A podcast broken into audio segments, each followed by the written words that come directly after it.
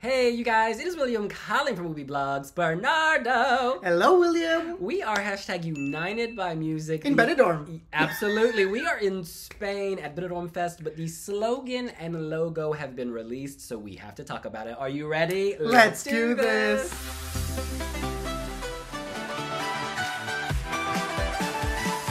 United by Music is the slogan. The United Kingdom is, of course, hosting Eurovision 2023 on behalf of Ukraine. So I think that this slogan actually makes a lot of sense. Yes. It nods to the unity of Europe at a time Ukraine is under attack from Russia, enduring this awful war.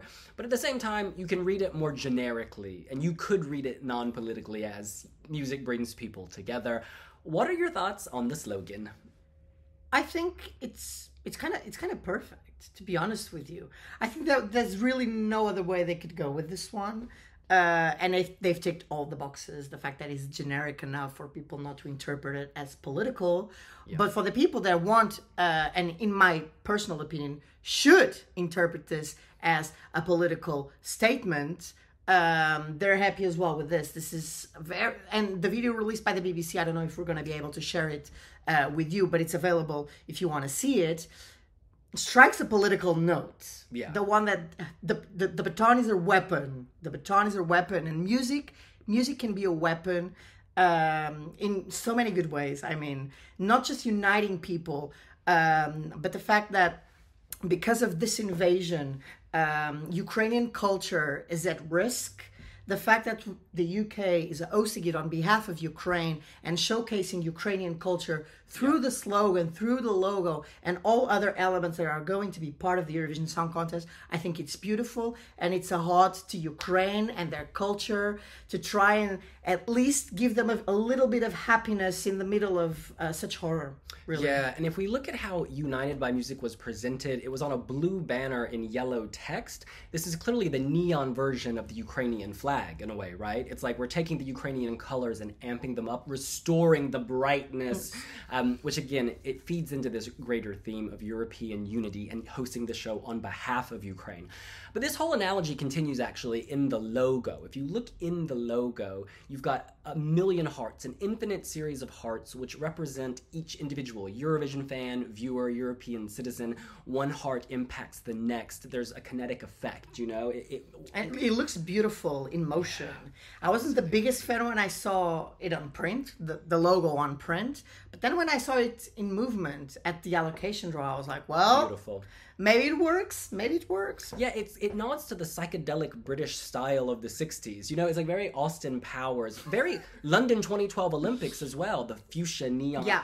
There's something. There's a very British design feature going on here. But we should also point out that it was a collaboration between a United. I'm sorry, a United Kingdom creative agency and a Ukrainian creative agency. So again, building bridges. Blends beautifully, to be honest really with does. Well, there's UK in Ukraine. You know, it's just it's like it's so perfect on so many levels. Yeah, yeah. And I think like paired together, the logo and the slogan are, to be honest, are just perfect. Maybe it's cheesy, but all slogans are cheesy. I mean, ah, ah, ah, Dare to dream, feel Uh, heartbeat, come together, light all your aboard. fire, we are one. all of them. Share the moment. Light your, fi- light your fire. Oh, Oh. Lord. But you know what? This actually works. This actually works because of the situation we're in. It nods to the zeitgeist, and to do that without being so overtly political, it, it's a fine balancing act, and they've done Yeah, it. They've they've managed done to it, do yes. it. Um, I want to read a quote. This is how the EBU Run Eurovision website described it. The colorful ECG electrocardiogram effect produces a string of hearts, each one responsive to rhythm and sound, to illustrate the collective beating heart of all Eurovision contestants and viewers alike. We are all united by music, and the typeface used is called Penny Lane, inspired by the 20th century cast iron signs displaying Liverpool street names and a nod to the city's rich musical heritage. On the font, I gotta be real. The first time I saw this, I thought the font was ugly. I was like, it's just a little basic. But when I see it up close, it looks good. And from a distance, I don't like It it. doesn't look good on a banner, though. No, it doesn't. But when you see it on social media, it's like, looks okay, awesome. there's something here. It I think really this good. font is for close viewing. I mean, that's fine. It doesn't have to always work on a billboard. So we discussed the two creative agencies. This is Superunion's executive creative directors talking about the design. We are thrilled to create the 67th Eurovision Song Contest visual identity in partnership with Ukrainian agency Starlight and the BBC for this year's theme United by Music. Our solution was inspired by research showing that when experiencing live music together, human hearts synchronize to beat in unison. The insight led to the creative concept of 160 million hearts beating as one, an idea that captures the universal spirit of Eurovision. So important, really, and so well thought. I mean, uh, it may be cheesy in some ways, but at the same time, it's the truth. It's the truth. Mu- music binds us all together, uh, regardless of like genre or if you like more pop song or, you- Language. or language. Music unites us all, and the fact that in the last few years you got like a rock song winning Eurovision, you had Salvador that sang a beautiful ballad in Portuguese, might I say.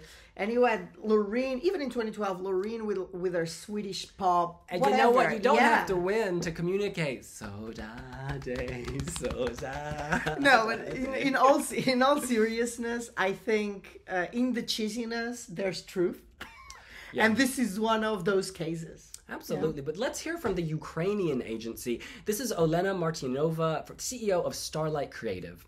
Creativity and music both have the power to unite and inspire. We are so proud to be part of the creative concept for such an important musical event when more than ever we need to come together as a global community. For Starlight, it's an opportunity to represent Ukraine on an international stage, showcase our creative and musical ability, and create something that honors our strength and the power of unity. It's really it's really beautiful that they were able to in this situation the current situation in ukraine they were able to get an ukrainian company to actually function Yeah. I mean, these are difficult times. these are difficult times and for them to get out of their houses and just go to a studio and It's the perseverance push through it's the perseverance really that is uh, quite inspiring And here. that's why it's so important that Ukraine is uh, Ukraine is participating in the staging of this, right? Because Yeah. it reminds the world we were here before all this, and we're going to be, here, here, but- after the war yeah. as well, because our culture will thrive, etc., etc. Yeah, it's really emotional. I think this is going to be a great addition. It's going to be a great addition. I, and the BBC are going to put it all out there. Uh, and I'm you, you guys might win in the near future again. I don't know. You know the whole host city curse, uh, host country curse. I wonder if that won't apply this year because of the unique situation. Do you know what I mean? Could you believe if the UK wins?